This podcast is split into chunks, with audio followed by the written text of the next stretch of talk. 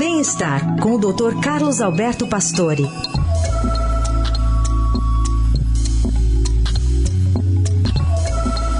Hoje o Dr. Pastore chama a nossa atenção para os cuidados com a dieta das crianças. Bom dia, Dr. Pastore. Bom dia, Heisen. Bom dia, ouvintes. Vamos falar sobre a orientação dietética para as crianças. O que se deve evitar?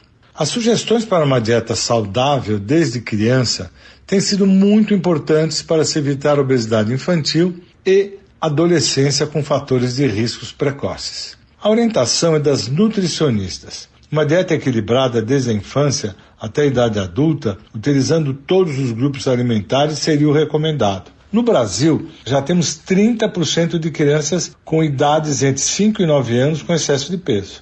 As crianças com obesidade apresentam quatro vezes mais chance de ter diabetes tipo 2 até os 25 anos. O risco de doenças cardiovasculares aumenta, a pressão alta, o colesterol, o diabetes e também as doenças respiratórias. O maior problema é que quase 70% das crianças têm hábitos de comer alimentos ultraprocessados, que não têm nutrientes e são ricos em sal, gordura e açúcar. Dessa forma, evitar sucos industrializados, refrigerantes, chocolates gordurosos, com muito açúcar, bolachas recheadas, salgadinhos, etc., é o ideal para se evitar a obesidade infantil.